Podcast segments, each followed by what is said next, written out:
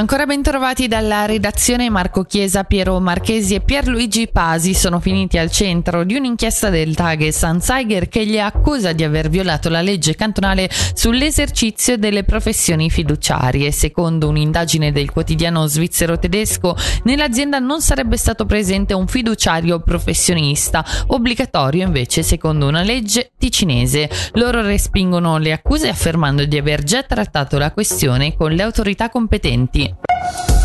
Diminuire il carico burocratico cantonale tramite una revisione della Costituzione, quando, quanto intende richiedere il PLRT con un'iniziativa popolare basta burocrazia annunciata oggi. Alla modifica della Costituzione seguiranno una serie di atti parlamentari puntuali e mirati.